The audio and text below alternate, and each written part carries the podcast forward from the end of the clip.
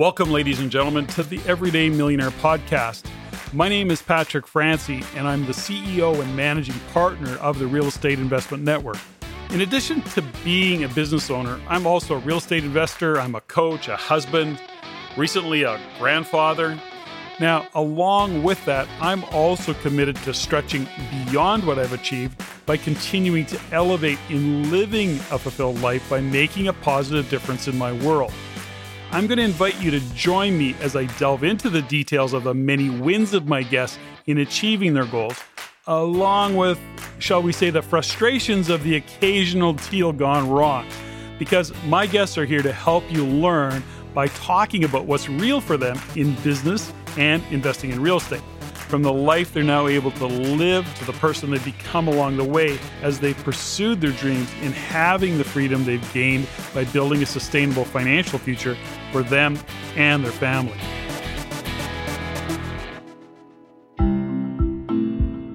Well, good day and welcome to this episode of The Everyday Millionaire. As always, before we get underway, I like to just take the time to say thank you for your feedback to the show and to remind and continue to encourage you to send any of your comments, your suggestions, or your questions directly to me at C E O at rein canada dot com. That's C E O at rein canada dot com. And if you're inclined, I'd definitely appreciate it if you were to rate the show or comment on iTunes, Stitcher, SoundCloud, or whatever other platform you happen to use to listen in. As well, please follow us on the Everyday Millionaire Facebook page. For me, and aside from the direct feedback you provide me, the greatest form of appreciation is if you are enjoying what you're learning and hearing, then please share the Everyday Millionaire podcast with others, such as your friends, your family, your associates, whatever that might be for you. The show continues to gain really great traction and increasing momentum. So I just want to say thank you in advance for sharing it. If you find the show worthy of passing it on to others, then that's awesome. And please don't stop the feedback that you do provide the Everyday Millionaire team and I. It's important and appreciated. Okay, so let's get this show started. Now, I'm joined today by someone whom I just consider a really good friend, a guy by the name of Rich Danby. Now, a little bit about Rich. For many years, Rich enjoyed a really successful career as a T V producer and a director, while at the same time, he was investing in real estate and building his real estate investing business. And it was actually only a few years ago that Rich made a really big life decision to pursue real estate in a full-time capacity. Now, over the past few years, Rich has expanded his many talents to include being a speaker, a real estate investment coach. He's also the owner of Rich Ottawa Investments, and he's the president of the Ottawa Real Estate Investment Organization, known as OREO. And he is the co-creator of REIN Ottawa. Rich got the real estate investing bug early on when he profited over sixty-five thousand dollars on his first property. Now, after renovating that property that was really he and his wife's home and then selling it a year later and making that kind of money, he decided, I'm going to start investing in a more serious way. And so he started investing in the Ontario real estate market just over fifteen years ago and has really become an expert at finding and negotiating private deals and raising the capital required to renovate them. His preferred investment strategy is to renovate and refinance and turn that into a long-term hold. And he does that by working with joint venture partners and private lenders. His portfolio is a mix of single-family and multifamily units. He's also invested in land development, rent-to-own, and flips for some quicker profit, income, if you will. So Rich is the doting father of four children, and he credits his wife, Christina, for encouraging him to pursue his dreams to be a full-time real estate investor and to actually help others achieve their investment goals and their real estate business goals. He takes pride in his many achievements, including presenting from our REIN stage on several occasions, and to share his experience and lessons with other REIN members. He's also an award winner. He was a finalist for both the Investor of the Year and Joint Venture Partner of the Year in two thousand fourteen by the Canadian Real Estate Wealth Magazine, but he's been the winner of the Joint Venture Partner of the Year in uh, two thousand fifteen by REIN, the Real Estate Investment Network. He was a Top Player Award in two thousand fourteen, and he is the winner of the Renovator of the Year Award in two thousand fifteen, all by the Real Estate Investment Network. He's a big active part of our community. And Rich is not just a top performer as an entrepreneur and a real estate investor, but it's a standard that he holds for himself in all areas of his life, as a husband, as a father, as a friend. And I'm really, really looking forward to uh, having a great chat and conversation with Rich today. So without further delay, let's get this show underway. Well, good day, Rich Danby. Welcome to the Everyday Millionaire Podcast. Certainly excited to have you on the show today. Thank you. And so, um, Rich, let's get to work right away because we got lots to talk about. I always prefer to open the show with a quick question to my guests so that the listening audience has a handle on who you are and what it is that you do. But let's just start by, what's your elevator pitch? What does Rich Danby do? And um, why don't we start there? Sure. Uh, we're in the business of helping other people create wealth through real estate investing. They don't have to necessarily own real estate. They can invest uh, with us or through us, and they get all the benefits of being a landlord and property owner without actually having any of the responsibilities. So real estate investing is kind of your main driver, and we're going to dig in and go through the layers of Rich Danby because there's a lot more to you than just that. So that's cool. That's great. Good place to start. Why don't we go back a little bit to, you weren't always a real estate investor, and you've oh. been investing for how long now? I've been investing for just about twenty years. And then you became a full-time real estate investor in that period. And how long ago did you become a, real, a full-time real estate investor? Four years ago. Four years ago. So you're making your living in being a real estate investor. What did you do prior to that? How did that all start to, you know, you're investing for twenty years. Give me a little bit of background on what you're doing before you were being a full-time sure. real estate investor. Sure. So I was in television broadcasting for about fifteen years. And uh, I started investing in real estate originally when my son Brandon was born, who is now twenty years old. That's kind of where I had the original idea to get started. And so, you know, we bought our first property. And then uh, as he was getting a bit older, I said, okay, we, we need to kind of do a little bit more here and try to prepare for his future. And then we had our second daughter. And so we had a few properties. And then when I started my second relationship, uh, I, I just said to myself, okay, now what do I have to do? Because we had, the, I had the uh, television broadcasting career going. We had a few properties, but I felt like, you know, the T V industry was changing and I really needed to come up with another way to generate the revenue so that, uh, my younger kids could have a future that was secured for them as well. So up to that point, I had acquired enough properties that I felt my older children were taken care of in the event that something went wrong. I could sell the properties and get them through college and university. But with the younger ones, I needed a better plan. And so up to that point, um, I really didn't have any particular strategy around investing in real estate. I was really just being led by the hand by a realtor. And uh, they told me, hey, this is a great deal, buy this. And so I said, okay. And so because I live in Ottawa at the time, I could have pretty much bought anything and, and done okay because the market at that time was going up. Um, but you know, when I started my second relationship, uh, my son now is eight years old. That's when I made the decision to really get some education around it and immerse myself because I knew up to that point in my life, I had made more money doing that than anything else. And I really had no strategy. So I thought if I added some strategy to this, I really could take it much further. Okay, so I don't want to step over a fundamental thing that you said, which early on, which was you started investing twenty years ago. And mm. tell me a little bit more about that, because twenty years ago, you would have been still, well, you still are a young guy, but you know, twenty years mm. ago, you were pretty young. You have a young yeah. family, you have a newborn. What was it that tweaked for you, or why was it that you saw real estate as something that could support your family, your financial future? What was that moment in time that you said, I'm going to start being a, a real estate investor?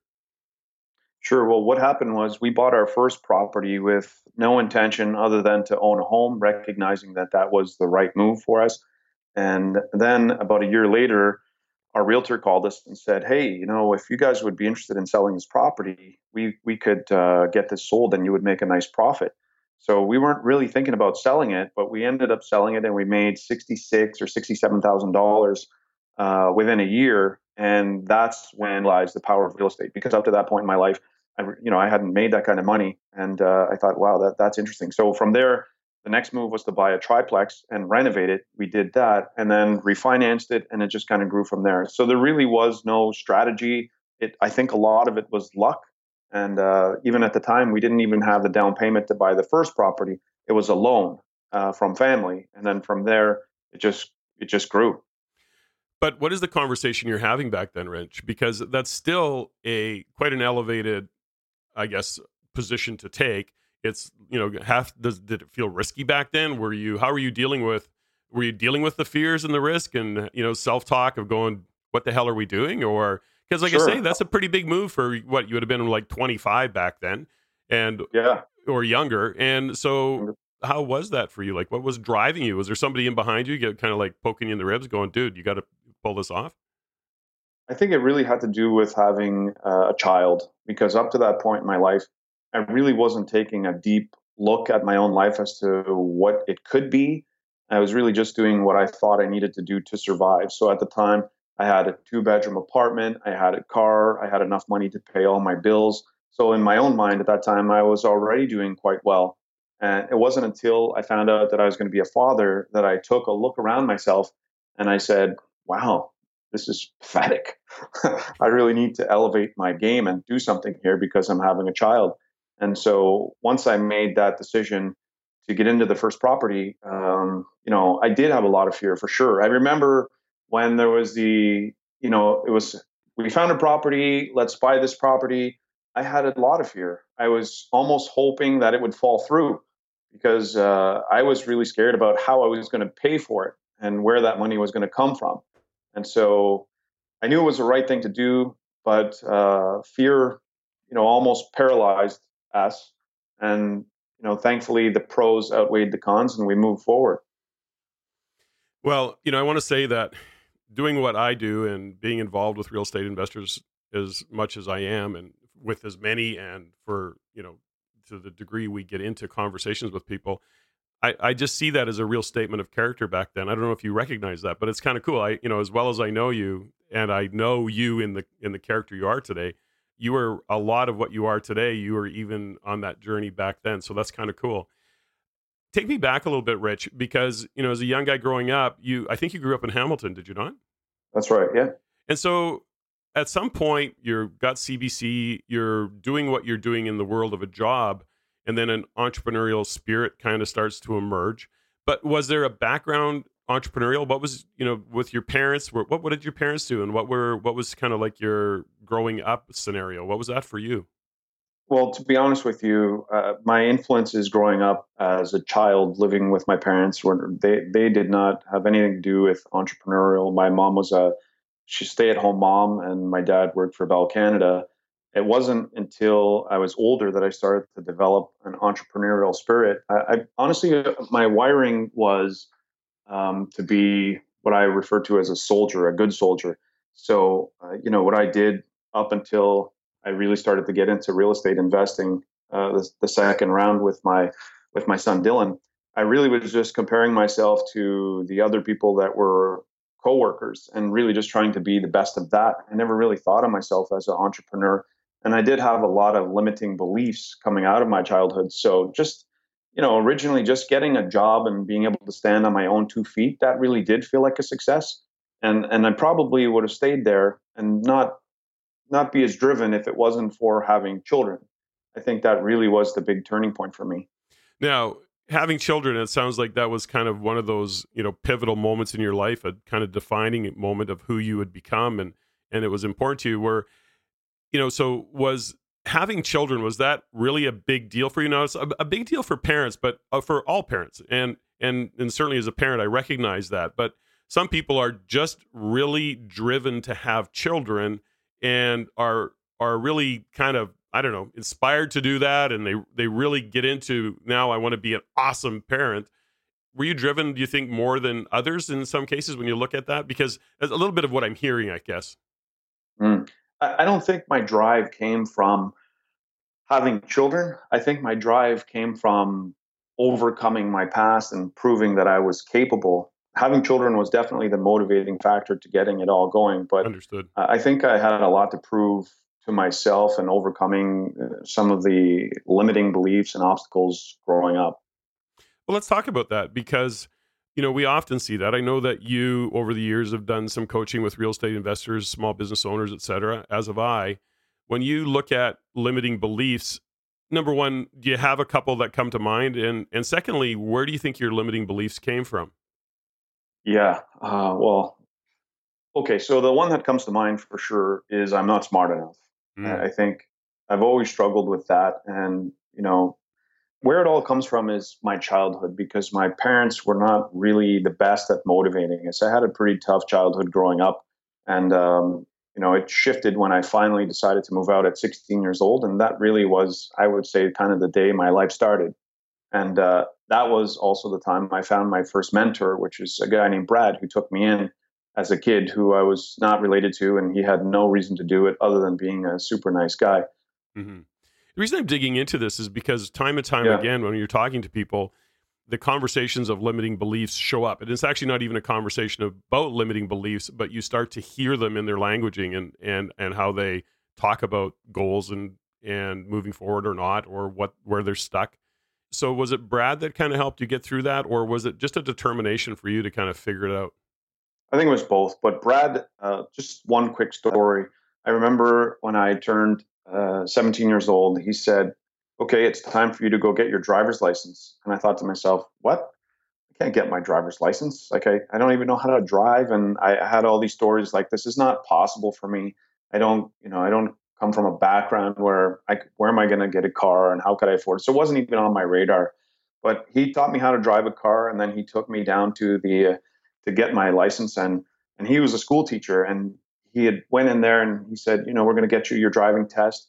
And we walk in and we walk up to the counter, and they said, no, sorry, we, we can't get you in here. We have this long list of people. And, and so I was like, Brad, let's go. Don't worry about it. Because in my mind, I still thought, you know, I can't do it. And so then he says, hold on, Rich, go outside and wait a minute. I'll be out in a minute. So he comes out a couple minutes and he says, you have an appointment Tuesday. I said, how did you do that?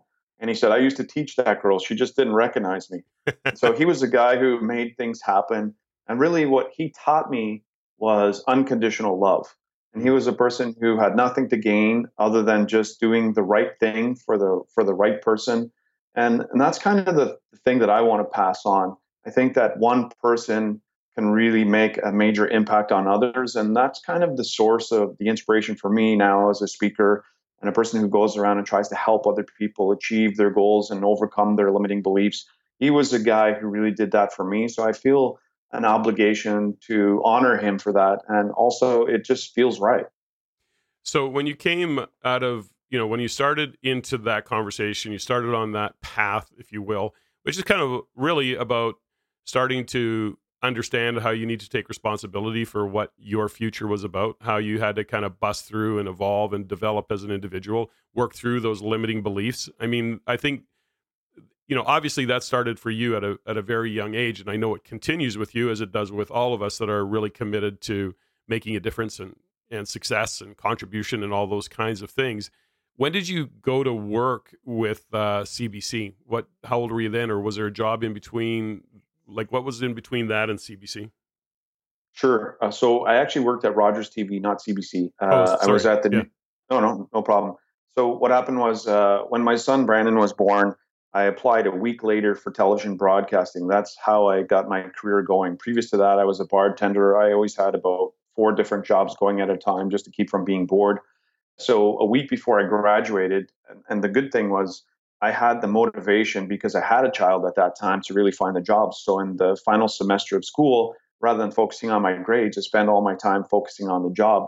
And uh, I remember, you know, being accused of putting all my eggs in one basket because I was really pursuing this job at the New R O because I felt that that was the full-time job that would provide the security that I was looking for. And so a week before I graduated, they called me and they said, we'd like to offer you a full-time job. Your starting pay is twenty-nine thousand two hundred eleven dollars. That's what they told me. I completely remember that.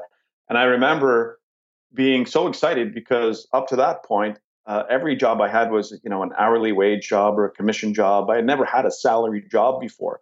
So being offered a salary of any type, you know, with a number attached to it awesome. was was super, super exciting for me. So th- that's where I got started. And then I was there for a couple of years.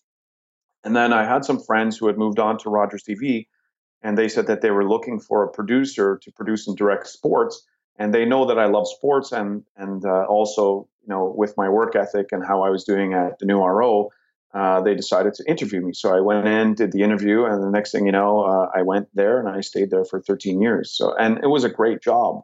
That job was actually a difficult job to leave. That was actually what took me so long to leave, uh, to go into real estate full time, because I had been doing real estate for quite a while, and I I felt like I was trying to get it going over here, and then also try to keep the full-time job going. So I was burning the candle at both ends, really with the fear of failing uh, in real estate and not being able to make it work.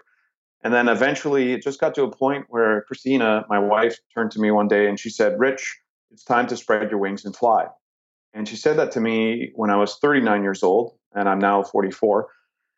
And I thought, you know, she's given me the permission. And it just took me to that point where I felt like, you know, as as the husband and father, that I was really trying to orchestrate something. And I really didn't, I was afraid to let go of that full-time job, because the security of having that income come into your account every two weeks, it was nice. And in a lot of ways, I felt like I had golden handcuffs at that job, because uh, they treated me really well. My boss was an amazing guy. I had a lot of friends that worked there, and um, it was it was a great job. It was a lot of fun. So, you know, if I didn't enjoy my job so much and didn't enjoy the people so much, I probably would have left to do real estate a lot sooner. And so sometimes the golden handcuffs can be not a curse, but they can slow down what, what your potential could have been. But I, I have no regrets about staying there. I had great relationships, and I still maintain those friendships today.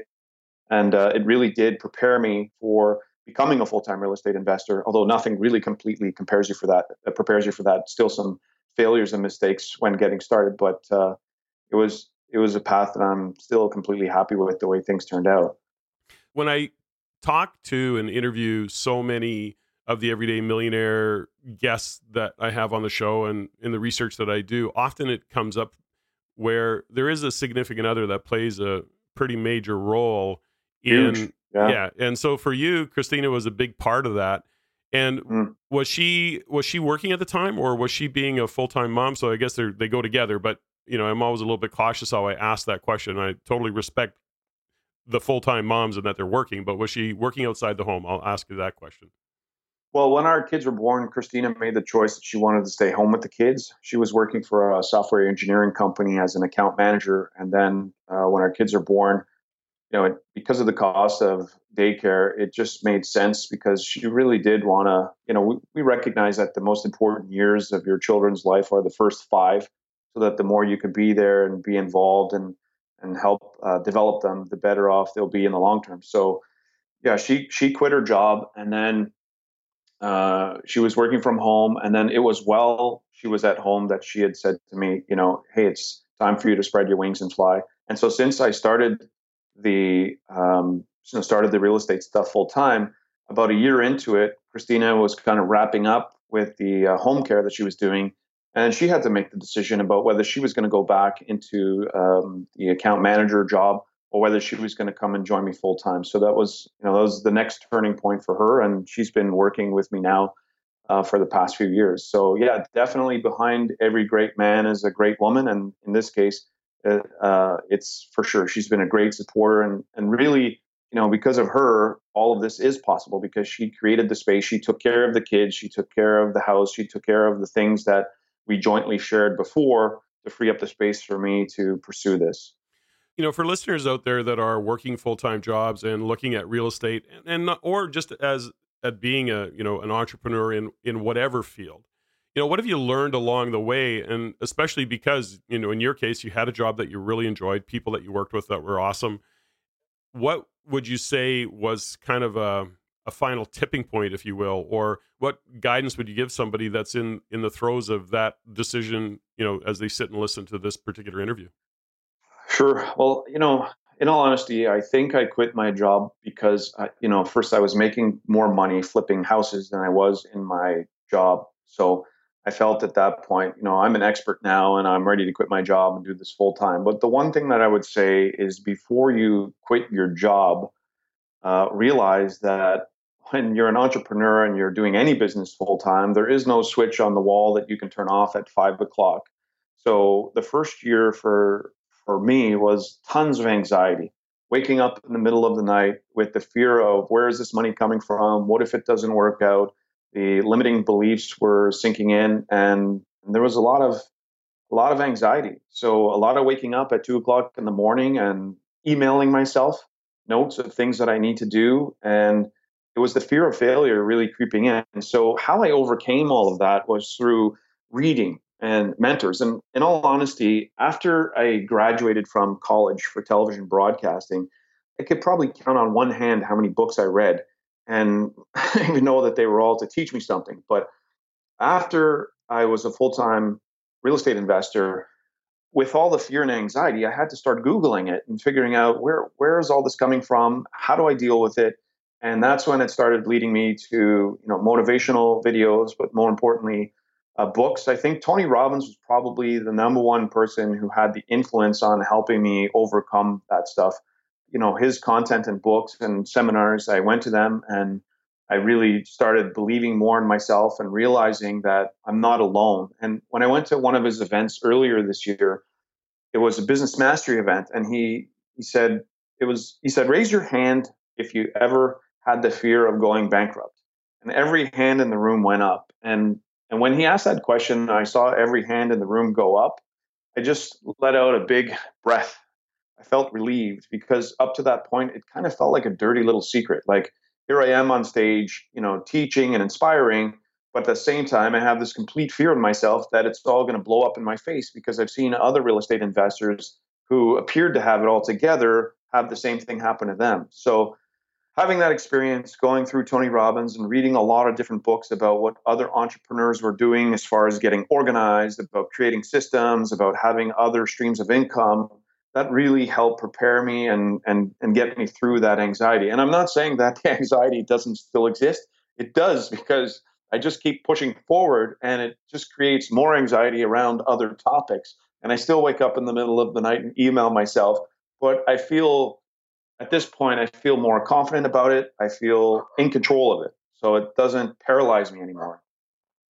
So often we have the conversation with people that it really is less about what you do and more about who you have to become. So in other words, as you go through the anxiety, it's actually, it sounds like for you, which it is, I think for many, that you are having to change who you are and how you viewed the world. And that was a lot of work going into that for you. Is that a, an accurate statement, do you think, Rich? Yeah, for sure. And so uh, in, in this case, uh, Tony Robbins was one of the guys that that uh, was supportive, one of your, call him a mentor, coach, whatever that might be, a philosophy mm. that he pointed mm. out things, and he does a great job of that. I know that in other conversations, when you joined REIN and became a REIN member, you started to look at the world a little bit differently around real estate investing as well. Now, was that from yeah. a, not only a doing point of view, but were you also looking at the involvement, the, you know, the human development of yourself? It, was that also part of it back then?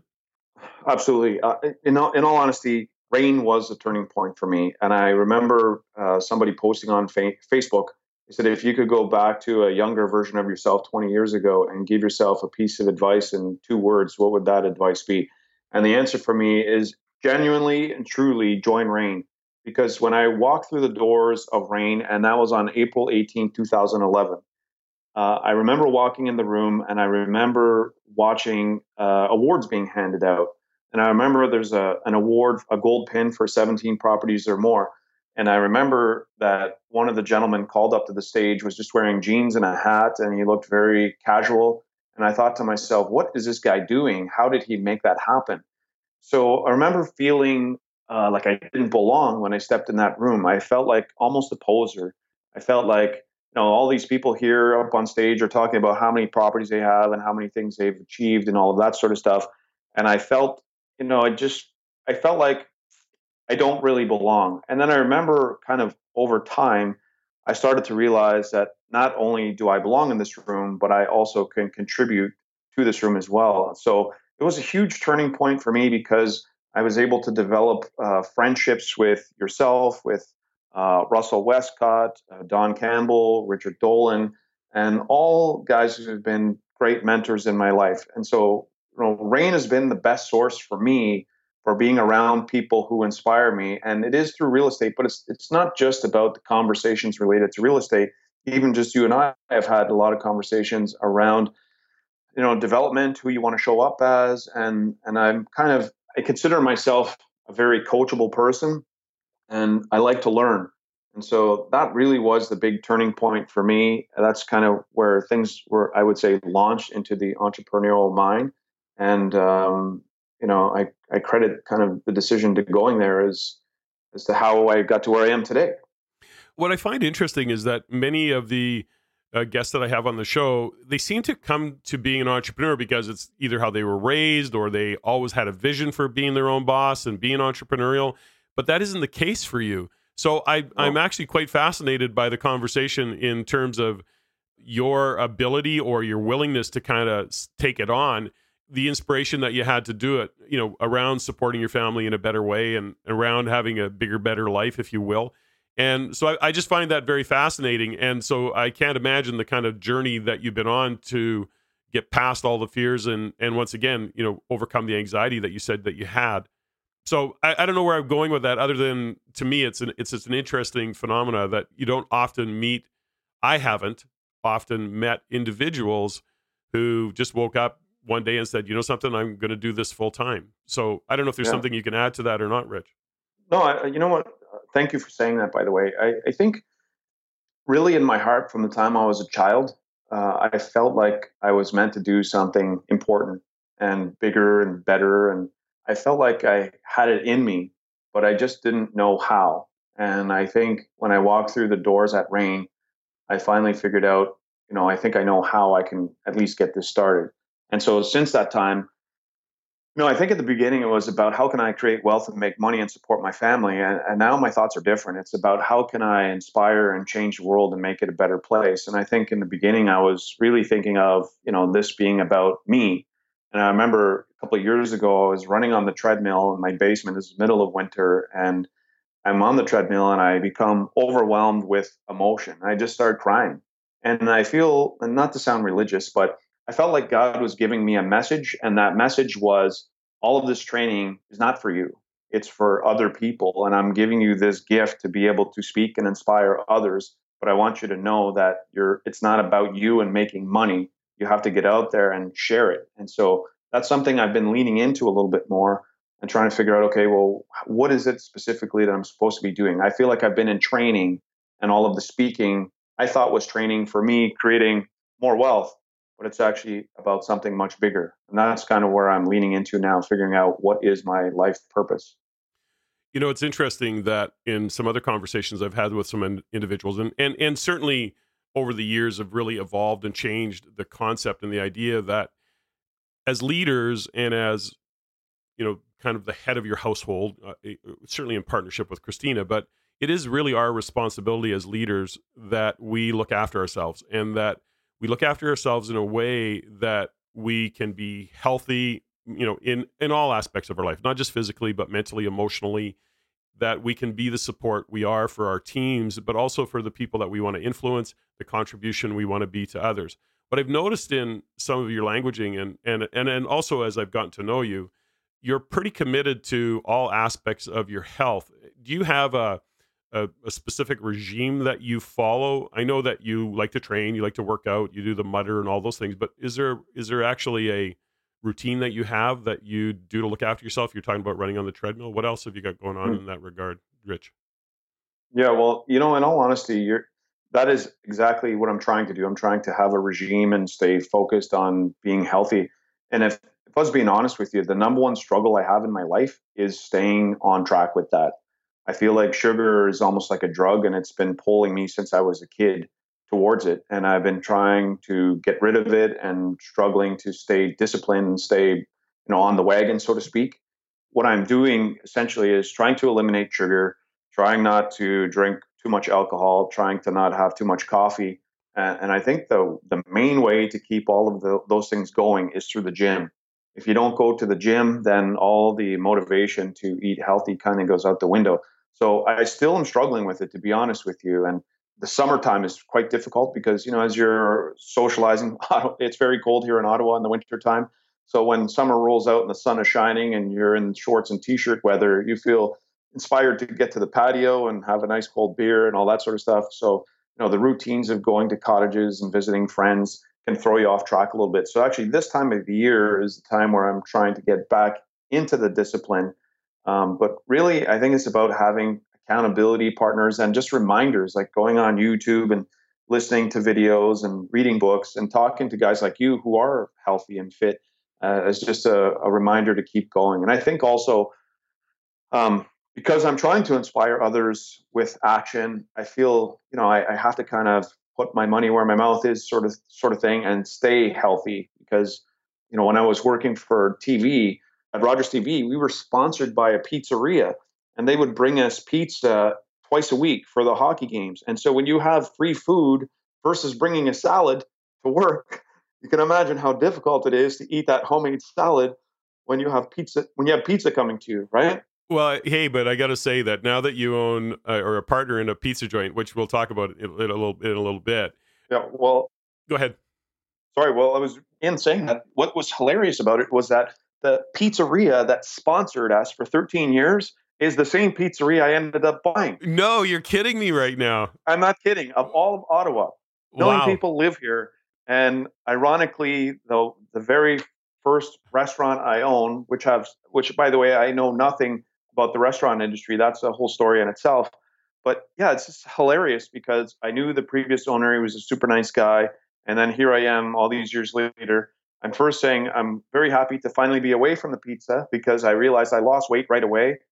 And um, you know, when you're eating pizza and eating a lot of gluten and uh, bread, you, you kind of become used to being a little bit lethargic. It's kind of just part of your daily routine. So it wasn't until I got rid of that completely where I started to realize how much more energy I have. So if there was a piece of advice to give people, it's like, try it out, test drive it. So my nutritionist, he says to me, you know, if if you're driving in a, a Honda Civic and I give you the keys to a Porsche and you get to drive in that Porsche for a couple of weeks, when you go back to the Honda Civic, you know, you're going to notice a difference. And the longer you stay in the Porsche, the harder it's going to be to go back to that Honda Civic and eventually to a point where you'll never want to drive it. Not that there's anything wrong with a Honda Civic, mind you, but that's his analogy, not mine, right? But he's right. And so for me, you know, as far as staying healthy, before, you know, I would get to a, a, a bottom part where I would just not allow myself to go any further because I would just feel terrible.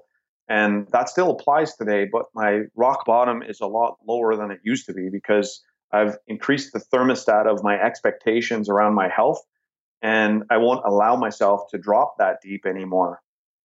You know, that's a, a great phraseology, you know, the thermostat. We it's such an important concept, or it's a it's a great concept to embrace, which is, you know, where do you want to set the bar? But in this case, where do you want to set the thermostat so that if you hit a certain low, it kicks back into gear going, whoop, hold on, put in a correction. We got to just clean this up a little bit. Exactly. You know, you and I have talked, it's funny that you talk about health because uh, you and I, of course, have talked lots about staying healthy and fitness and all the things that we've talked about. If you can, maybe you can hear it in my voice. I'm I'm probably still sounding a little nasally, but I actually just recovered from a cold. And it's interesting because it's the first cold I've literally had in five years. And I mean, I've oh. always just considered myself bulletproof. Like, you know, the office, right. I work with twenty people. I'm shaking hands with, you know, people across the country. It's like every reason in the world to get a cold, you know, in terms of what I expose myself to. And I and I haven't got a cold. Well, so you're human. I I, I get a cold. Well, you know, you, you know what's funny about yes, I'm human. Yes, what's funny about this? And of course, I got you know my my team back at the office. You know, you know, poking me a little bit. Oh, so Patrick does get sick because I just don't, and that's that's the benchmark I hold.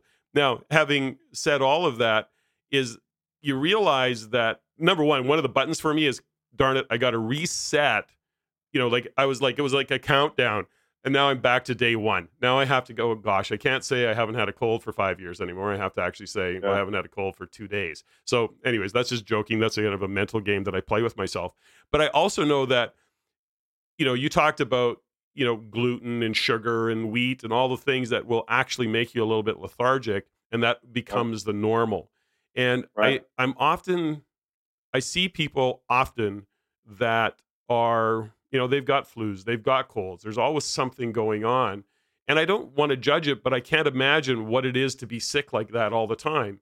And and I think you've you and I have both learned that diet is such an important part of being healthy and having energy, and, and working out actually gives you energy, doesn't take away from that. Exactly. Now, let's go back to, you know, I want to talk about pizza in, a, in just a minute, because I think that's hilarious that you bought the pizza joint that used to used to sponsor, uh, our sponsor shows. your shows. I think that's great. When you look at the development that you've had, you know, your own kind of human development, that personal development aspect of it, uh, you've, you know, physically you've got yourself handled, you pay attention to the diet. I think sugar is just, you know, we could get into a whole discussion about sugar and the impact on society and, and what that drives. Right. And it's sad to even think about. But having said all that, when you talk about books that you're reading, Is there is there a favorite book for you, for example? Do you have one that you went, wow, this was really impactful, and that you might even go back and open it up every so often again? Yeah, I think like many entrepreneurs, that book would be Think and Grow Rich. Mm. Uh, that, that book has had a huge impact. But secondary to that is a book called Outwitting the Devil, also by Napoleon Hill. And that book actually talks about sugar being a drug and uh, how it basically keeps control over you. And I think that was the first time I had really heard it explained in a way that made a lot of sense to me and created the big shift. So, uh, yeah, Outwitting the Devil, that's the name of the book. I highly recommend uh, people pick it up if they haven't already. Awesome. Now, have you, I know, you know, Tim Ferriss is big on, and, and I've always been a, a a guy who journals and writes and does all sort, sorts of things to mm-hmm. kind of get things off my mind. Uh, I also meditate. Have you, have you taken those things on? Have you, are you that individual that writes pages or meditates? What, where are you at in that kind of development of your life? Yeah. What's interesting about that is I've tried all those different things. And I think meditation is actually the thing I struggle with the most, calming the mind and stopping the thoughts. Um, I did download a, an app called Headspace, which a lot of people use for meditation. Uh, I find it helpful, but you know, turning the thoughts off is just something I've given up on a little bit. Uh, it just, This doesn't happen. So trying to quiet down the mind. I think the the most, uh, you know, the thing that works best for me is um, writing out my thoughts, like putting it down, doing a brain dump. And then the other thing is the exercising part. So if I'm feeling stressed or overwhelmed, even just going around the block for a run, just periodically throughout the day, five minute breaks, just where you're exercising or or playing a song and jumping up and down or dancing, shaking your butt, whatever it is you can do to just kind of get yourself reset. Those are kind of tactics that I use. But uh, as far as meditating as uh, an everyday thing, I haven't. I've created some, you know, daily morning rituals. But in all honesty, it's sticking to the rituals consistently. I still struggle with that because my schedule, it, it gets thrown off a little bit. And, you know, also with having young children, and my wife and I kind of have an agreement as to who wakes up on what days. But the main routines I try to keep up in the morning is drinking water first and foremost. I drink that drink water, eat a decent breakfast, have a coffee, get to the gym at least a few times a week, and uh, read. You know, finding the time to read, and uh, I think that's been really helpful too. So you know, a lot of, we have a dog, so when we take the dog for a walk, a lot of times I'll play. You know, I'll play um, YouTube videos and and things like that where I can just learn, and sometimes you know, downloading audiobooks. I'll listen to those while I'm walking. And and the big thing that I do the most, uh, which I think helps me exercise the most without trying, is talking on, because I have a home office. So a lot of times I, I work from home, and when people call me, I, I just walk.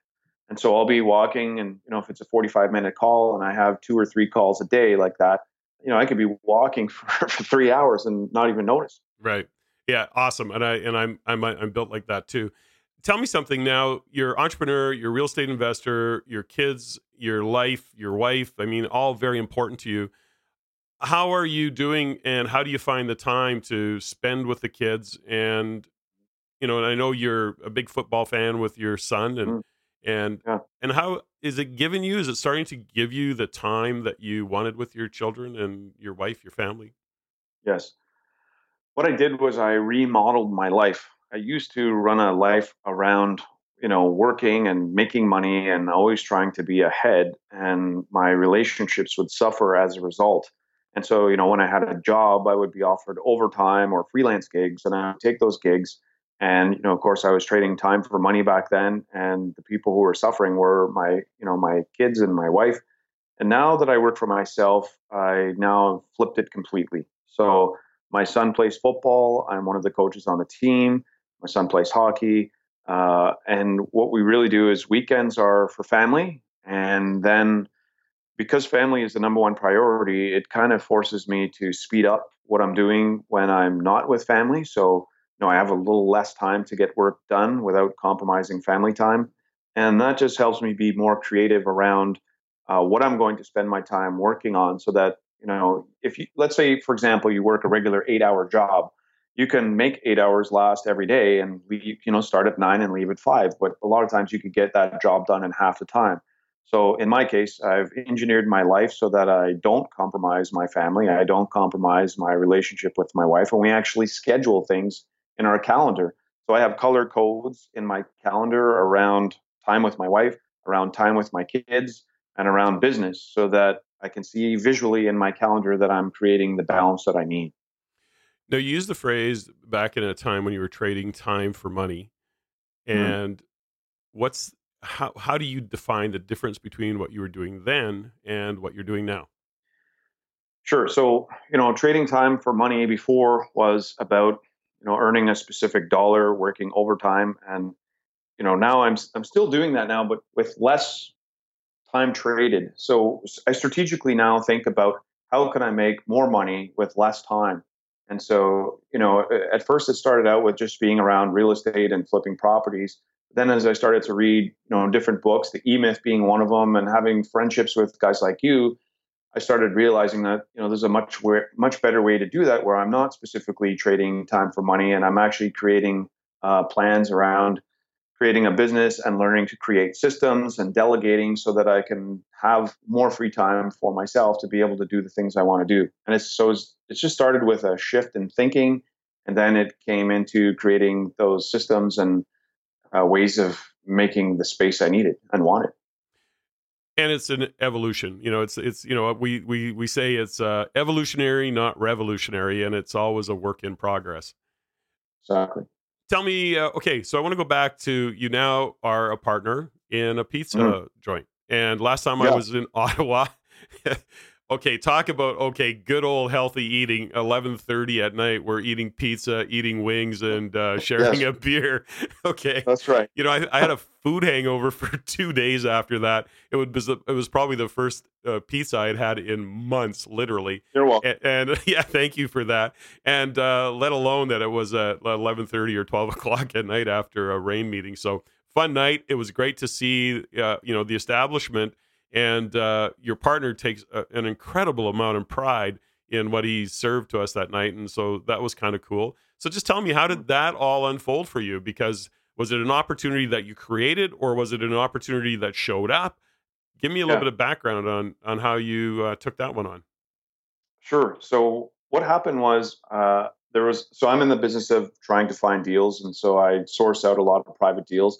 And I found this house to buy, and I called the owner and I said, you know, you know, tell me about your situation. Why are you selling? And he said, you know, I'm selling my house because I want to move to Vancouver, and um, I also have a business and I want to sell that. And I said, well, what's the name of your business? So he told me the name of the business, and I and I recognized that, having known the previous owner and knowing it was the sponsor for uh, for uh, Rogers T V for many years. And so he said, are you interested in buying the business? And of course, my answer was no. Because what do I know about the pizza business? What do I know about any restaurant business? I know nothing. But I had just literally finished reading the book, The E-Myth, um, by uh, Martin Gerber. And in the book, he talks about the entrepreneur, the manager, and the technician, or as some people call it, the finder, minder, grinder. And I recognized that this guy was a technician, and that he was really, really good at making the pizza, because as I asked him to explain the scenario of what was going on with the restaurant, he told me he had a partner in the restaurant who was the business guy, and that he was the guy who made the pizza. So when his partnership didn't work out with the, the guy who was supposed to be running the business, mm-hmm. uh, he ended up defaulting to the kitchen, because he in his mind believed, as an artist, that nobody could make pizza as good as he could. So I recognize that, you know, in every great business, you have the finder, minder, grinder. And um, this guy was definitely more of a grinder. He wasn't an entrepreneur, and he certainly didn't know how to manage his own restaurant because he was delegating that to another employee. And so I thought, okay, well, this is an interesting opportunity. So I called a friend of mine who owns many restaurants in Ottawa, and I said to him, you know, I met with this guy, I've gone to his restaurant, I feel like there's an opportunity here, but I need you to help me analyze it and let me know what you think. So he came to the restaurant and he started playing around with their computer system and figuring out, you know, how much money this was making and asking all sorts of questions that I would not have thought to ask. And um, and then after we left the restaurant, about an hour later, we went for a walk around the block, and he said to me, "Can I be your business partner?" And I said, "Well, actually, I was thinking the exact same thing." So um, we decided to move forward with it. We split the money, and uh, in this scenario, because of the real estate background, you know, also understanding uh, vendor takebacks now and, and seller financing, we were able to buy the restaurant with very little money in, and we're we're now paying the owner the balance with profits coming through the restaurant itself. So in another four years, the restaurant will be completely paid for. We put very little money into it. And we've also, the owner of the restaurant is still working for us. He's in the kitchen making pizzas. He's a very nice guy. He's happy. He doesn't have the responsibility of the restaurant on his shoulders anymore, but he still gets to do what he loves, which is making pizza. So it's a win-win for everybody. That's cool. You know, you mentioned the book E-Myth, uh, Michael Gruber. Mm. And yeah. that book I read, I want to say I would have been thirty when I read that book. And right. it literally changed my life in how I right. looked at, at, at business. I've gifted that book. I recommended that book. It is really foundational, and it sounds like it had a similar impact on you. So it was kind of cool. Absolutely. Did I re- did I recommend that book to you, by the way? It's very possible. I'm going to say yes, just so you sound great on yeah, your own podcast. Yeah, well, that's great. Thanks, pal. Anyway, so that's cool. So now you own a pizzeria and and uh, building some equity in a business, and and that's kind of cool. So how do you define success, Rich? As you sit here today, how do you define success? I think success is really about how you feel about yourself and how you impact the world and those around you. So for me, success is knowing that my wife is happy, that she's in love, that she feels uh, taken care of, that uh, my children are happy, that I'm a great father, um, that I'm making an impact on the world that's positive. And and then as far as financial success, you know, it's, it really comes down to getting to the point where you don't have to think anymore about your future and have fear around how you're going to be able to get through this life. And and that's still a work in progress. You know, it's you, you got to get to the point where, you know, you have so much monthly income that working just becomes an option to have the lifestyle that you want. And so, you know, financially, that's kind of how I would define success. But really, my priority is around how I feel about myself every day when I wake up in the morning and looking in the mirror and knowing that who I am is, is authentic, honest, and real. If you're giving, you know, I guess, suggestions, advice, guidance to listeners that are entering the world of real estate investing or entering the world of being an entrepreneur, and they have families and they have kids and, and a wife mm-hmm. and all of those things, Is there is there some takeaways, or there's some things that you would shine a light on and say, hey, listen, here's yeah. some things I've learned along the way that I would suggest you pay attention to? Yeah, I think the number one thing is making sure that the people in your life understand what you're trying to accomplish and why. And I think if the why is all about you, that it's probably not going to work out so well. But uh, if you include your your significant other in the journey, and really for me, you know, when it was about like, what do you want? What's your why? I I, in all honesty, I, I don't, I don't really want a lot. Like for me, you know, having a car, I'm just happy with a car that gets me to where I want to be without, you know, failing and being on the side of the highway.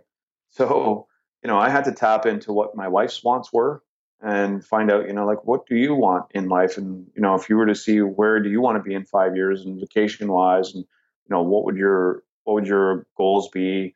I felt like that was actually more motivating than my own goals. So, by including your significant other in the journey, I think it really helps, because then if they're not on board with you, it's going to be an uphill battle. But if they share the vision with you, it can be a lot easier. And then again, don't go at it alone. There's so many people out there who are willing to help. They're willing to offer advice. They're willing to share. And you know, with the with the thing with books and the internet that's amazing is that it's literally there for everybody. You can just Google whatever your question is, and there's an answer for you. And I, I find that I find it fascinating. But you know, as far as preparing yourself for life as a full-time real estate investor or an entrepreneur, you're not alone, and uh, help is readily available. And again, you know, the first thought that I would have back early early on is that, you know, I can learn all this stuff on the internet, or I can Google it, or this guy's just trying to take my money.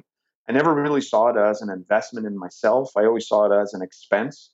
And so once you overcome that obstacle of realizing that it is an investment in you, and, you know, if you can find the right coach and the right mentor, then you can really fast forward your success huge. And I think for me, that's really, that's really been the case. Now, I think we've both seen with real estate investors, because, you know, that's, or entrepreneurs, I mean, that's kind of the world that we live in, that often we find couples that aren't on the same page. I mean, we literally have, and I've met many people, far too many over the years, that, you know, one of them is a real estate investor and the other is absolutely a polar opposite, going, I don't want right. anything to do with this. Exactly. And, and so as you've kind of gone on your own journey, and a couple things I'd like you to share. Number one, how's communication and how have things changed for you and Christina in terms of your own evolution as a couple, and how you communicate mm-hmm. and how you see the world, and mm-hmm. and what guidance do you give to somebody who, you know, is not on the same path as their significant other, or are struggling to get on the same path? Is, is there anything that you've learned along the way that you would share with somebody that is in that situation? So there's kind of two questions there. I think you should just break up with them and start over again. That's the answer. Okay, we got that one handled. Now back I to just, I, I don't really know how you would overcome that, other than to just try to share and I think be the example. So, you know, a lot of times when you go to work on yourself and personal development, you can't go home and try to change the person you're with and say, hey, I learned this about me and now you have to do this. I realized all your problems, right? right. If you just do this, this, that, they'll all be fixed. Trust me. That doesn't work, right? So the only thing you can really do in that case is just lead by example. And, you know, for me, when I was off doing all of these different things, I would come home feeling genuinely inspired by the things that I learned. And I wanted to share those things with Christina, and she really wanted to hear them as well, because as a couple, we want we want to grow. We want to grow as individuals as well. And so, you know, just this year, we sold off a few of the properties. And one of the deals that we made with each other was that anything over asking would be invested into ourselves as individuals for personal development, or together as a couple. And so one of the decisions we made was to go to a couples retreat. And, you know, it's just, a, it's like anything else. It's a journey. Relationships are complicated and people are different. And a lot of times, you know, it's so much easier to focus on the other person's problems and focus on relationships more on what you're not getting rather than what you're not giving. And I think, you know, for us, it's it, like, we're not perfect by all means. We still argue just like every other couple, but we're, it's just improving. And just like personal development, it's a journey and you get a little better every year. And I think for us, you know, it's just the awareness around it and having, you know, the resources and having other powerful couples to talk to and friendships with individuals that just inspire us to keep improving. Do you think that as you've grown, you know, personally, professionally, and all the things that you do, have you have you actually seen a change in who you hang out with, who your friends are, who your associations are with? one hundred percent. You know, being around people that can teach you things and, you know, become the average. I've had to change kind of some relationships around obligation. And, um, you know, the earliest one was my relationship with my parents. I felt this obligation to maintain that relationship Um, because they were my parents, and, you know, it just wasn't working for me. And I finally at sixteen made the decision that I had to do what was right for, for me. And that was the biggest turning point in my life, to overcome that obligation. And uh, it's just been huge for me since that time. But like, as far as friendships are concerned, you know, I don't hang around negative people. If people are whining, and they, you know, using Facebook as a soapbox for complaining, I just stop following them. I, I don't want that in my life. And because of my children, we spend so much time in their activities and doing what they want to do that we really have limited time to choose who we want to spend time with. So having time being that limited, we are very selectful about who we spend time with. And we actually strategize together about, you know, who are we going to invite for dinner or who are we going to spend time with? Not necessarily because they're in real estate. That has nothing to do with it. And even about how they are in business has nothing to do with it. It could be just how they show up as people. How are they contributing to the world? Are they people who are making us better people as individuals and as a couple? If so, then we want to spend more time with them. If not, then we'll spend less time with them. What's your relationship like with your parents now? Do you do you have contact with them? Do you hang out with them? No. Or you've just moved totally on? Non-existent. Wow. It doesn't exist. And, um, you know, it's it's a bit of a sad story, I guess, as to, you know, where things started. You know, I wish things could be different for sure. You know, a good thing that really did come out of that is the relationships I have with my brothers. We kind of went through that together. And so, you know, as we were in high school, people would always say, why do you guys have lunch together? Why do you hang around? Like, we literally were best friends, hanging around each other all the time. My brother, Brad, my old, my, he's two years older than me. He was my hero growing up. And uh, he would comb his hair down the middle. I would comb my hair down the middle. He would part his hair to the side. I would part my hair to the side. I would wear his clothes because it made me feel closer to him. We would trade clothes that way. So he really was the first person in my life who who showed me that, you know, things were possible. He would say things to me quite commonly, like, it's, you know, re- related to my parents. It's not you, it's them. And so having him continually be a support to me as a child, he was a child looking out for me, but he was kind of the parent that kept me on the right track, even though he wasn't my parent. And uh, he he says that his influence came from the church. Our parents sent us to church as kids on the weekend. They didn't come with us, but they sent us there. And, um, you know, the, the church was a big support to us growing up. And, um, you know, through life, my, my brothers are, were there. And I don't feel like I really lost anything. I feel like I gained things, because you can't choose your family, but you can choose your friends. You can choose the people who, you know, who you want to have in your life. And so, you know, through Brad taking me in when I was a kid at sixteen, you know, I, I have, I still have that relationship today with him. When I go to Hamilton, we go visit. Um, he, you know, he offered to adopt me when I was seventeen years old, and um, he's been nothing but a loving example. And he's been the father figure in my life. I, I, I feel absolutely blessed. I feel, honestly, the truth is, is that when I was a child, I would see some of my other friends with their dads, and I would feel a little bit, not jealous, but envious of them. And I would say, gee, I wish I could have that kind of relationship with my dad. And the reality is now that I actually do have that relationship, except I'm the dad. And so for me, going through all of that stuff, I actually feel like it was dues that I paid so that my children don't have to. And, um, you know, they don't realize how lucky they are to be so loved and, and thought of on a, on a, you know, a moment to moment basis. And I feel really privileged and blessed that that's the case for me. You know, it's so interesting, Rich, that, you know, when I hear stories like yours, and certainly your story, this is the first time I've heard story, the, your background, your backstory. Mm. Um, but it is such an, it is such a lesson for anybody listening that our stories, you know, they don't define only the, the downside of our life. You know, we're not our story. We get to use that right. story to define who we're going to become. It doesn't have to define who we are. And, exactly. and, and I mean, that's just such an example. I'm always, when I've heard these stories in the past from, you know, you know, different versions of different stories, of course, but I'm just really, really amazed that at sixteen years old that you were, you, you made that choice and made that decision. And, and here you sit today and, uh, you know, just turned out really well, Rich. You've turned out to be a good guy. Good work, Thanks, buddy. buddy. You know, as we, you know, as we go forward, I want to hear a little bit more about, you know, your real estate investing. So tell me a little bit about the model. I know that originally you were doing buy and hold stuff, and then you were doing a little bit of renovate and flip, but I don't want to, why don't you share with me what your strategy has been over the years that you've been investing and where you kind of land today? Sure. It's two primary strategies. One is the straight flip, buy, renovate, sell. And the other one is buy, renovate, and refinance. So we're not buying anything that's turnkey because there's no way for us to force the value and pull money out. Uh, so we're, we either just straight flip it, or what, what we'll do is we'll raise cash in the beginning to fund the property for the renovations. And then after it's done and it's renovated, we'll offer it to our uh, partners who can come in as equity shareholders. Okay, you sound, you make that sound so easy, by the way.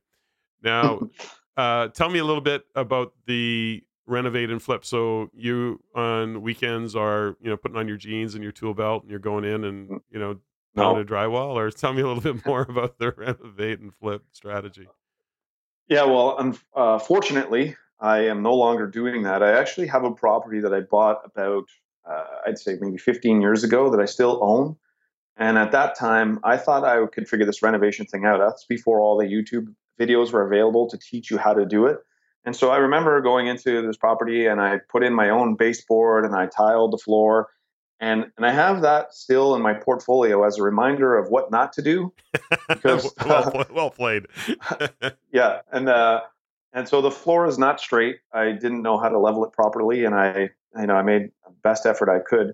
So, you know, over the years, I realized that, you know, it's much, it's a better use of your time to focus on raising cash and operating the business than to work in the business. So if I was renovating, I'd certainly be working in the business. And, you know, other than demolition, I really have nothing to contribute. Uh, so, so yeah, I'm not involved in that anymore. I just spend the time, you know, growing the business and working with investors. And you know, as you know, there's a lot of people who understand the value of owning real estate, uh, but they just, they don't have the time, the team, or the expertise. They don't want to be in a, a property trying to renovate it. But, you know, they understand that, you know, holding a property and owning real estate can certainly benefit their future. It's, it's a it's more safe investment for um, having your capital, because you have bricks and mortar. And if for whatever reason the building blows up, you still have, you know, you have insurance that can replace that. Whereas if you're investing in stocks and your, you know, your portfolio blows up, you you have nothing left at the end of the day. So we do provide that as an option for people, whether they want to just invest cash as a loan for while we're while we're flipping properties, we just pay them a, you know, a straight interest rate on that, or if they want to come in as equity shareholders, where we essentially do all of the work for them. Uh, we take care of renovations, we take care of property management, we take care of the books, and they just write the check and. And that's uh, that's all they do. So if I'm hearing you now, so you're hiring. You've got have you got a crew, or have you got a couple of crews that you work with on that with a contractor, yeah. or how does that actually work for you? Sure. Yeah. So we have five projects on the go right now that we're renovating. Uh, we do have crews that we work with, um, and uh, that's that's pretty much it. So it's hiring the right people. I think the big lesson is in in making sure that you're getting the right people. Like I still, you know, we've been burned many times over the years and hiring the right guys. I think probably the biggest mistake I've made is that uh, trustworthy people tend to trust too much. And so you, you just assume that everybody's honest. And I've been burned on that, you know, quite a bit, especially in the beginning.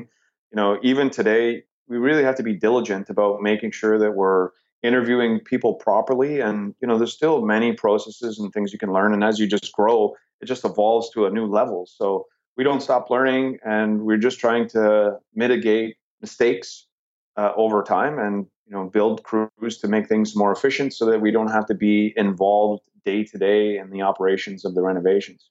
Yeah. So, are you being the general? So, in other words, are you the guy that's hiring the drywallers, the painters, or are you? Have you got a contractor in between you and the crews, or are you actually being the guy? Both. Right now, we're kind of in transition. We've had employees that have worked for us. You know, we've been paying them by the hour, and, um, you know, people move on. Sometimes it works, sometimes it doesn't. Uh, so we're kind of at the point now where it's getting to be too big, and we're actually looking for a project manager now to kind of over, you know, to take over all of that. We've had some people we brought in as project managers, and the struggle with renovations is, you know, finding a project manager who's super organized, has some skills to bring to the table, and is, you know, is ready to do that.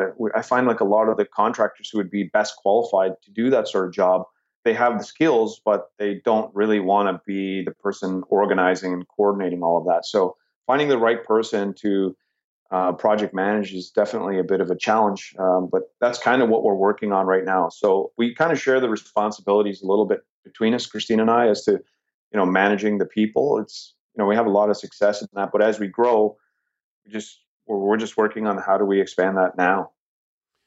Then on the other side of it, the other part that you've got going on, so you're you're doing that renovate and flip, and that's generating mm-hmm. income for you. Right. Um, now, you're also, let me go back to this, because you're also attracting capital. So is, right. now, once again, you seem to make that, okay, that's just as an aside, oh yeah, and we just, you know, attract capital and get joint venture partners. And so you're finding that attracting capital, because that's often one of the biggest questions that real estate investors have to answer, and they can't seem to overcome, is how do I raise capital? Is there, do you struggle with raising capital, or you seem to be in the world where it just shows up for you? No, I, I don't struggle with it. I, in all honesty, uh, I remember hearing Don Campbell say on that first weekend that I joined REIN, he said, become the person who you would write the check to. And, you know, when I first heard that, I didn't really quite understand what it meant. But I think as you move forward in your journey and, you know, you realize that if raising capital is about you, then it's going to be very difficult to raise capital. If raising capital is about helping other people and recognizing that there are tons of Canadians out there who are really struggling to find a safe investment and that you can really help them, when you realize that, you know, come to that moment, it changes everything. So I know that what I'm doing is actually helping people, and majority of people don't even know that this is available and, or an option to them. You even take a look at R S Ps, for example. People are going to the bank and they're asking somebody at the bank who's really barely qualified to give them advice what they should be doing with their money. So Canadians are really just picking a binder. You know, this is, okay, I'm low risk. Okay, here's your binder. You're going to pick these stocks. This will be your portfolio that you invest in. And then, you know, as things are not quite working out for them ten years later, they're saying, okay, well, what can I do now? So, you know, being able to provide people an opportunity to make better returns than what they're currently making. And it's not that we're promising the world to them or anything like that, but it's just having something safe that they can that they can count on, that's secured against real estate, is is something that's quite attractive to people. So I feel like a lot of raising capital is about educating people as to what's available to them. Have you found a, you know, with your with the changes in the mortgage rules, are you bumping up against any of the challenges with that, or how are you finding that you're dealing with that, or are you or are you having to deal with it because of the model that you've got? Are you working around the new mortgage rules changes? I mean, there's always changes coming all the time. I think for us, the, the, the part that's challenging is always the refinancing side of things because of uh, the size of our portfolio. You know, as the mortgage rules come in, I kind of just expect that there's going to be more challenges along the way, and we just get creative in trying to figure out what do we need to do, how can we get around it. But at the end of the day, it comes down to, is this property going to make us money over the long term? Will it cover itself? And, and if so, then it's still worth pursuing. When you look at the portfolio that you're building on your buy and hold side, is there a limit? What What's your own goals around real estate? When is enough enough for you? I should have a good answer to that, but the truth is I don't. And enough is enough, I think, is it just gets to a point where everything becomes optional. I, I think that's that's what it is. What we what we do now, we we like what we do. There's no real reason to stop. We're young. We're capable. Um, so it's not really about a number of properties. Okay, so as we kind of, I don't want to say, wow, we're, we should start winding down a little bit. This has been a really fascinating conversation, Rich. I've enjoyed it very much, and I hope you have as well. Lots of Absolutely. Real awesome, awesome takeaways here, by the way. When you look at, you know, all of the things that you've achieved and you've had lots of successes, is there a failure that you hit that was a big one? Or what was your, you know, what was, I guess the question would be, what's your biggest failure that you've had that turned out to be maybe a blessing in disguise? Oh, I've had so many failures along the way. Geez, that's been a blessing in disguise. I, you know, I, I think it comes down to this, is recognizing that a failure is actually designed to teach you something. And before, when bad things would happen, I would, I would be, you know, questioning, why me? What did I do, God? I'm trying to be an honest and ethical person, and yet this didn't work out. I don't understand why. It would confuse me.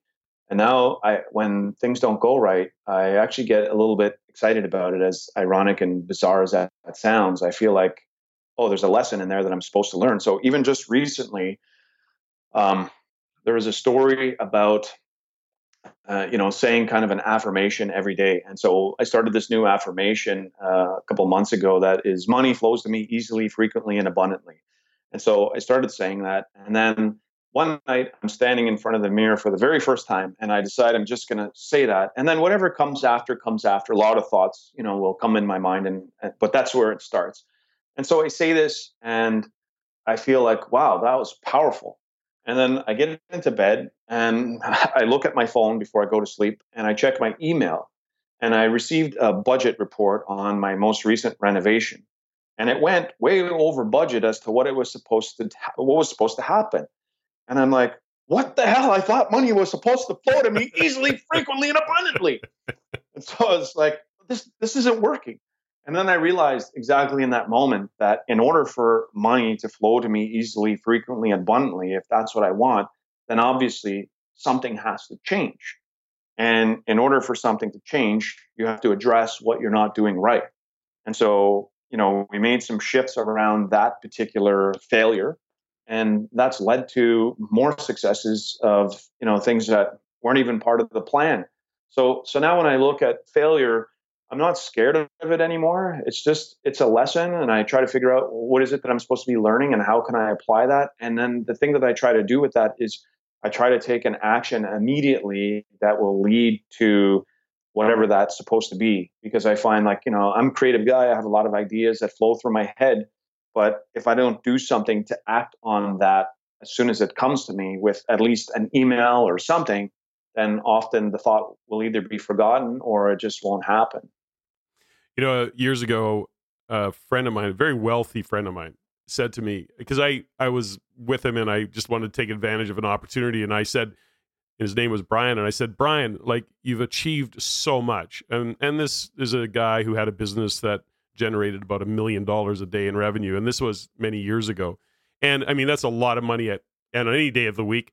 And I, I wanted to take advantage of it. So I said, Brian, I go, share with me, like, how is it that you've had this much success, that you generate this kind of money when other people don't? And what is it for you? And he goes, I don't make mistakes. And in my, in a nanosecond, my brain like misfires all over the place. It's going, what, what the hell are you talking about? And yeah. you know, that's so arrogant. And so as like, I'm speechless with that statement and I'm going, how, you know, you, you don't make mistakes. Like in my mind, I didn't say that out loud yeah. because I'm trying to be too cool. And Brian just looks at me, he goes, and, and it was like a, a pause and a, a moment went by and I'm wondering what the hell I'm even supposed to say to that. And he says, I just get a result. And it's either the result I want or it's the result I didn't want. And then I make right. a decision. Am I going to put in the correction and maybe put more money into it? Or am I going to take it off the table? He said, people get all hung up on mistakes. He says, it's not a, a mistake. You just got a result. And I went... Right. So I sometimes link back to that, and I don't think I still to this day get it at the level that he gets it. But really, right. what you're also looking at it that way, you know, we use the term failure or mistake.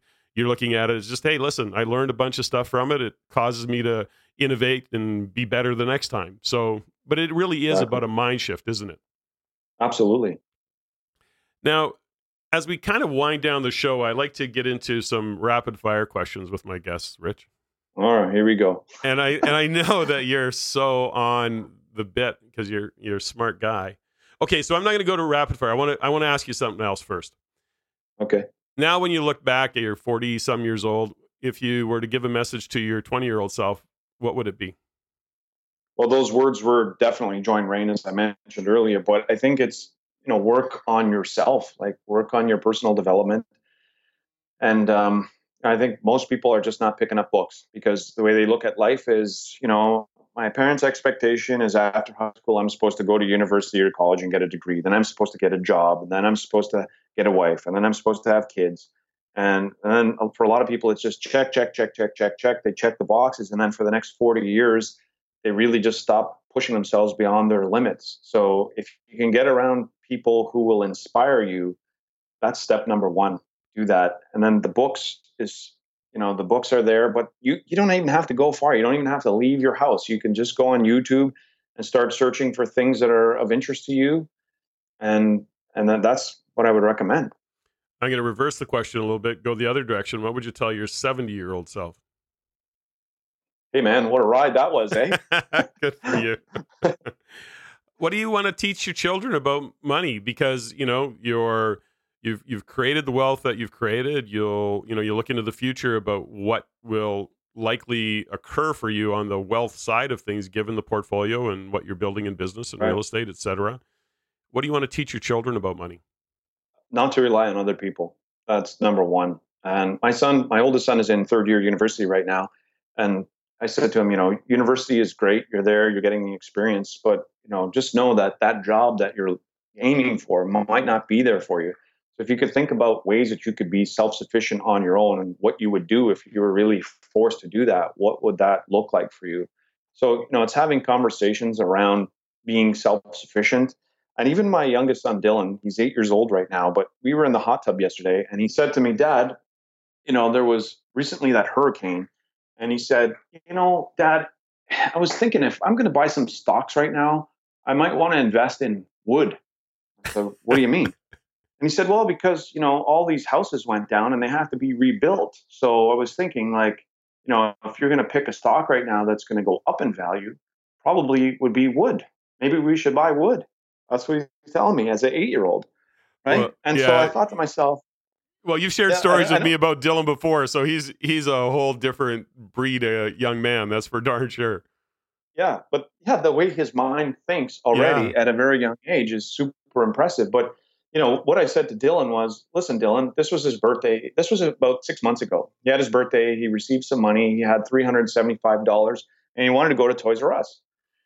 And I said, Dylan, we can take your money and we can go to Toys R Us, or we can take your money and try to make it make more money out of it. He says, well, what do you mean, Dad?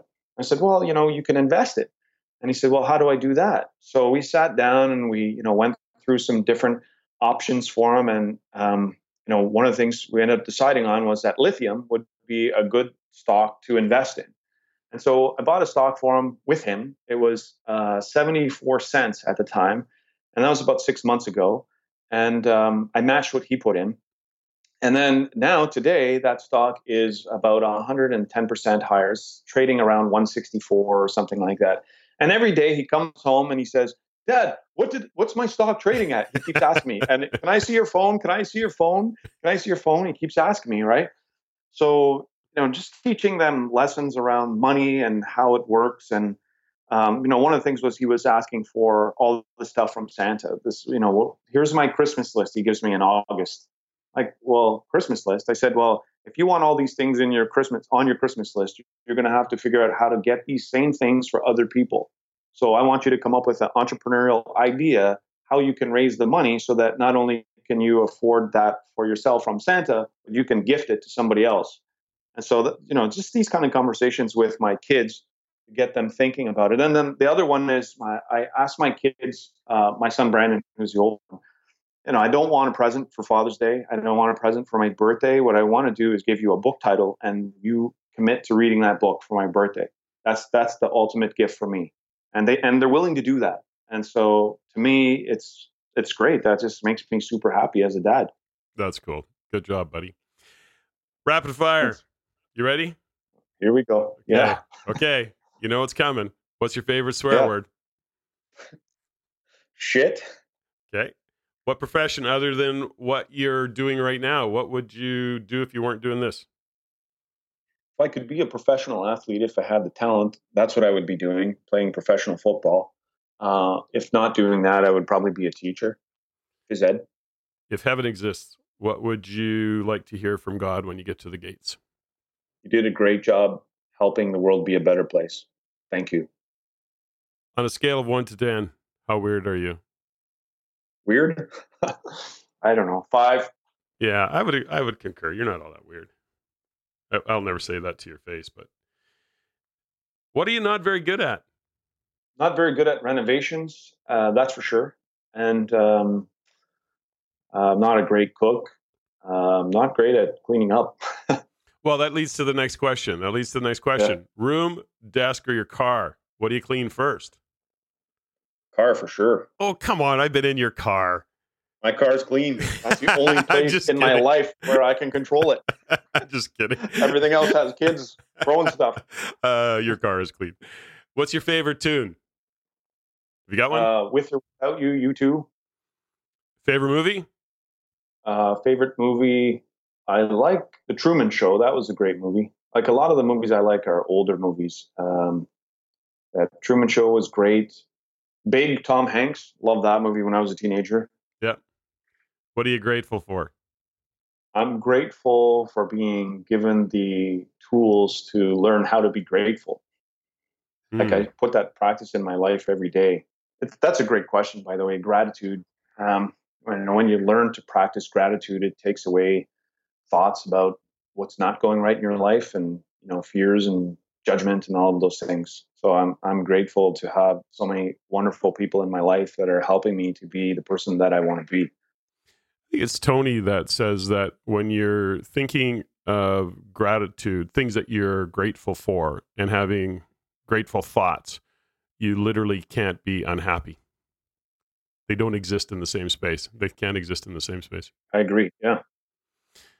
Well, I'm always very grateful to have the guests on the show that I have. I'm grateful for, for your for your friendship. I'm grateful to uh, be able to uh, call you a pal and uh, have this kind of conversation with you today, Rich.